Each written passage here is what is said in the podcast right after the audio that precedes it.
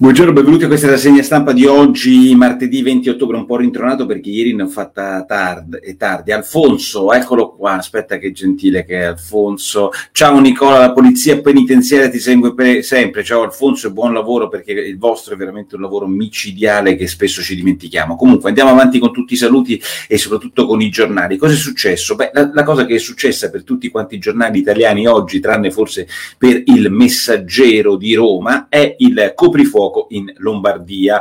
Dal Corriere alla Stampa alla Repubblica, tutti quanti parlano al giornale, parlano del coprifuoco in Lombardia. Movida la stretta dei sindaci invece è l'incredibile titolo del Messaggero di oggi, nel senso che incredibile lo è, credibile perché è stato stampato, ma perché evidentemente quelli non riescono neanche a dire la parola Lombardia nella redazione del Messaggero di Roma, perché in realtà la notizia è questa, non è il fatto che il sindaco di Bari ha chiesto cos'è che ha detto, ha chiesto la chiusura delle piazze nel centro storico, come dice oggi il Messaggero. La notizia non è tanto, con tutto il rispetto per De Caro e la stupenda Bari, quello, ma il fatto che la più importante regione d'Italia abbia deciso il coprifuoco da giovedì prossimo dalle 11 di sera alle 5 di mattina. In più, oltre al coprifuoco, come segnalano tutti quanti i giornali, e poi andiamo sui fatti, il problema, la richiesta è venuta dall'Anci Lombarda, sostanzialmente da tutti i sindaci lombardi, e quindi non sono esattamente tutti i sindaci, sono i rappresentanti di tutti i sindaci, e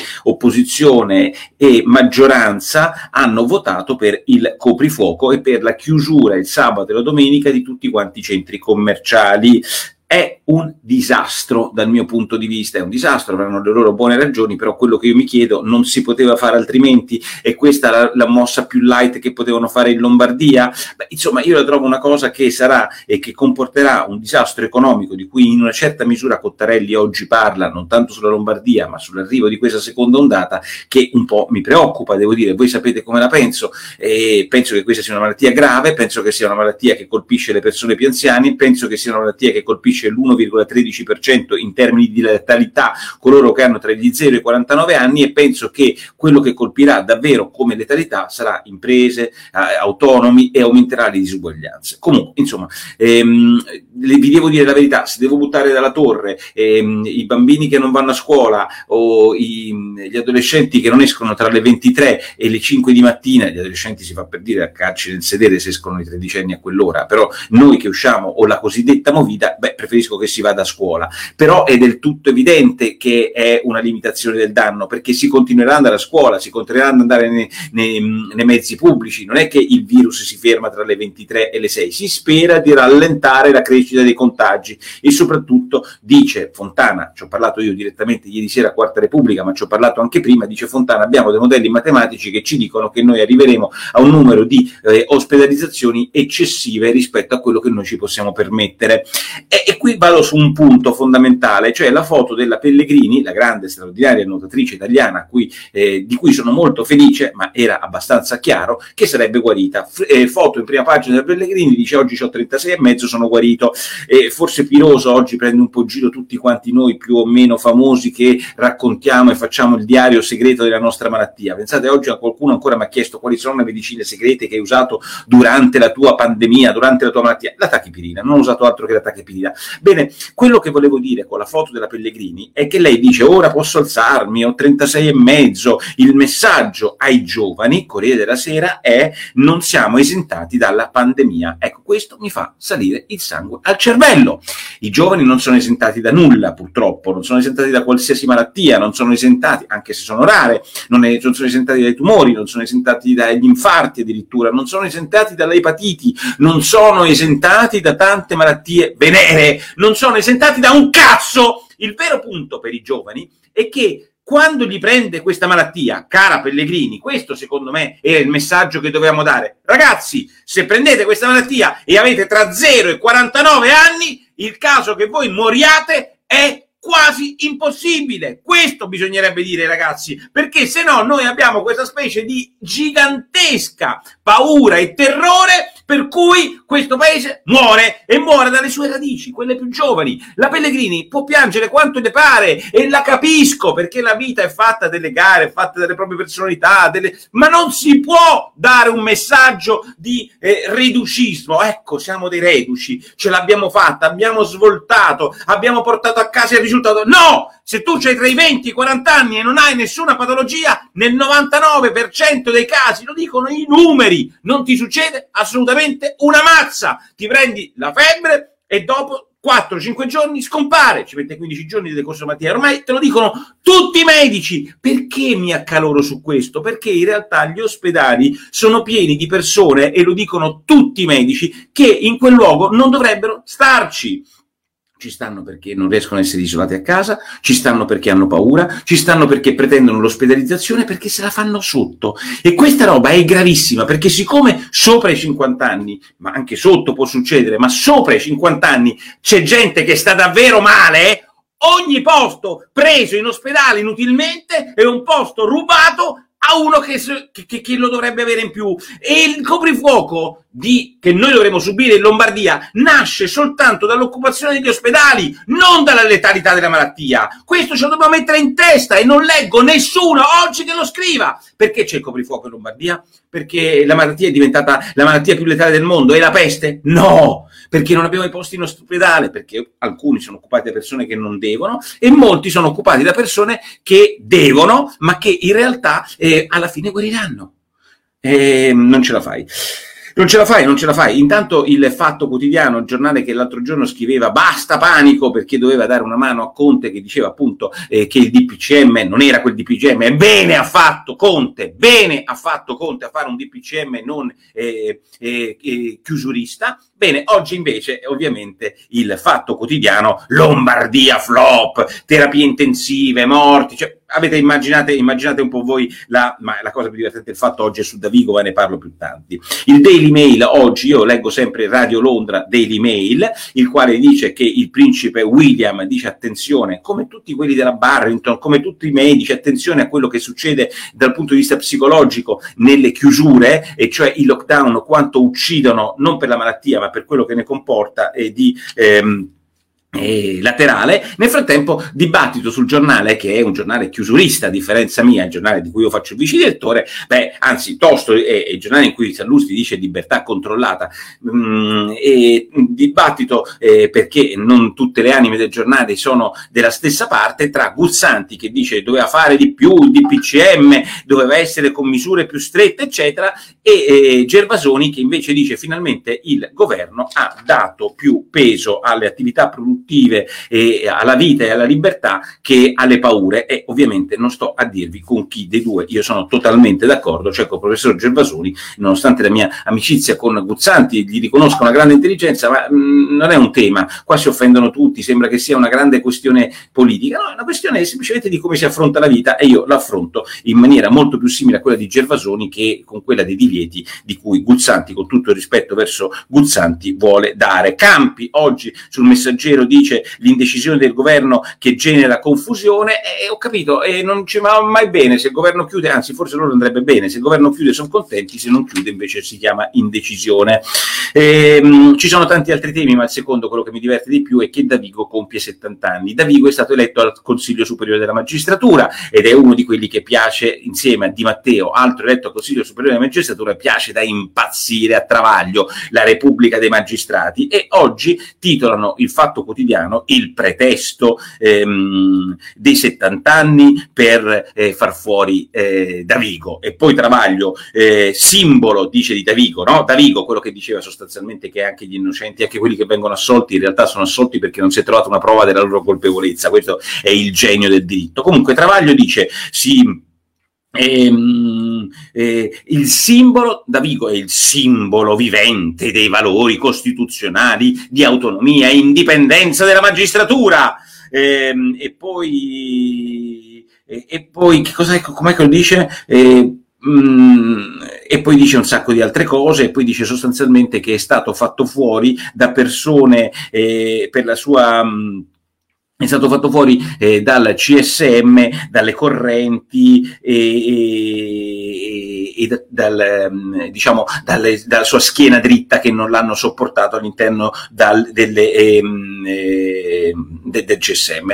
Ci sono due o tre particolari che sfuggono a Travaglio, anzi uno non riesce a spiegarselo e lo dice. Il primo è che il suo adorato Nino Di Matteo, il grande eroe della mafia, contro la mafia, quello delle scorte perché rischiava la vita, quello dei processi a Berlusconi, quello che insomma è un altro eroe senza macchia e con la spada sempre fuori, Nino Di Matteo ha votato contro Davigo e ha detto: caro Davigo, te ne devi andare dal CSM.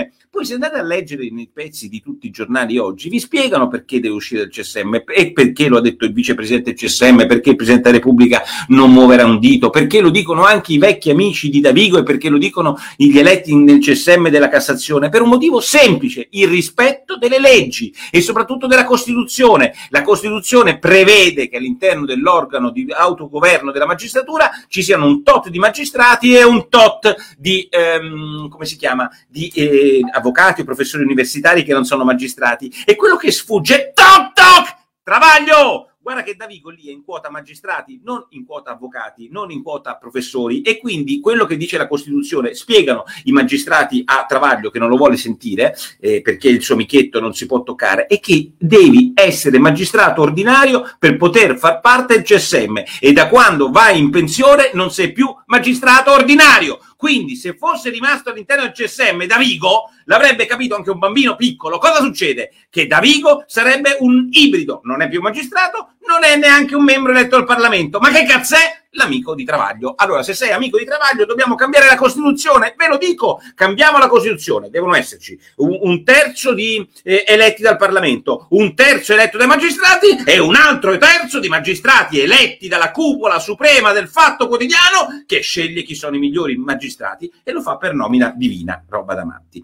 Di Maio, oggi intervistato al Corriere della Sera, e dice: ma quando mai? Non avevamo mai detto che, che si dovrà fare il terzo mandato. Cioè, fantastico, io mi ricordo i terzi mandati detti e fatti capire da tutti quanti, e se ne discusso all'interno del Movimento 5 Stelle la faccia come quella di Travaglio, viene a dire Di Maio, che no, ma figurati, abbiamo sempre detto che facciamo due soli mandati, vedrete che non finirà così. Feltri contro Calenda, che dice, non mi ricordo qual è il caso, Calenda mi ha mancato di rispetto, dice il direttore di Libero, e soprattutto però è molto gentile il suo pezzo nei confronti di Calenda, perché io pensavo che l'accusasse come grande sindaco di Roma, non vai bene, non funziona eccetera, ha detto stai attento perché Roma e le sue burocrazie ti stritoleranno come una polpetta. Quindi Feltri contro Calenda.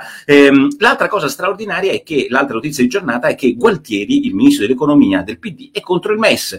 L'altro giorno, in maniera diciamo surreale, il presidente Conte ha spiegato perché non deve prendere il MES, e oggi Gualtieri dice più o meno le stesse cose, lo ricordano Repubblica e gli altri giornali. E che cosa dice? Che il MES porta sì e no un risparmio di 300 milioni all'anno, apro parentesi e chiudo parentesi, non mi sembrano peanuts, ma comunque porta 300 milioni di risparmi all'anno, e comunque dice Gualtieri saremo gli unici a chiederlo. Quindi insomma piena posizione Borghi, Conte, Gualtieri: prendere il MES, cioè essere gli unici, sarebbe uno stigma, e questo stigma, continuano alcuni, ci porterebbe a un debito più alto, a un costo del debito più alto, anche quello che oggi sembrerebbe costare così poco. Tesi straordinaria che oggi il ministro dell'economia sottoscrive, però è uno che conosce le questioni europee, non solo l'economia, ma le cose europee le conosce sicuramente. E l'altra cosa incredibile è che si divide il Partito Democratico, perché il Partito Democratico dice: ma come cavolo dice Gualtieri, come fa Gualtieri ad appoggiare questa posizione di Conte, quando noi abbiamo fatto tutta la campagna elettorale per le regionali in cui dicevamo che usavamo il MES per le sanità regionali? Beh, straordinaria. E su questo vi segnalo anche i sondaggi del Corriere della Sera, che dicono che per la prima volta Conte perde posizioni del 4% nel gradimento, e non è mai successo una perdita di gradimento così alta. Signore interessante sul giornale oggi ci dice che in realtà quello del MES è uno scambio che Conte sta facendo per rimanere in sella, guarda caso. Cioè, che cosa ha fatto? Ha cambiato i decreti di sicurezza per far piacere al Partito Democratico, e oggi, in vista delle elezioni del Consiglio, dell'Assemblea, dei grillozzi tra il 7 e l'8 novembre, beh, dei consigli generali, non so come cavolo si chiamino, non cederà sul MES per dare una mano a Di Maio. Questa è la soluzione, secondo,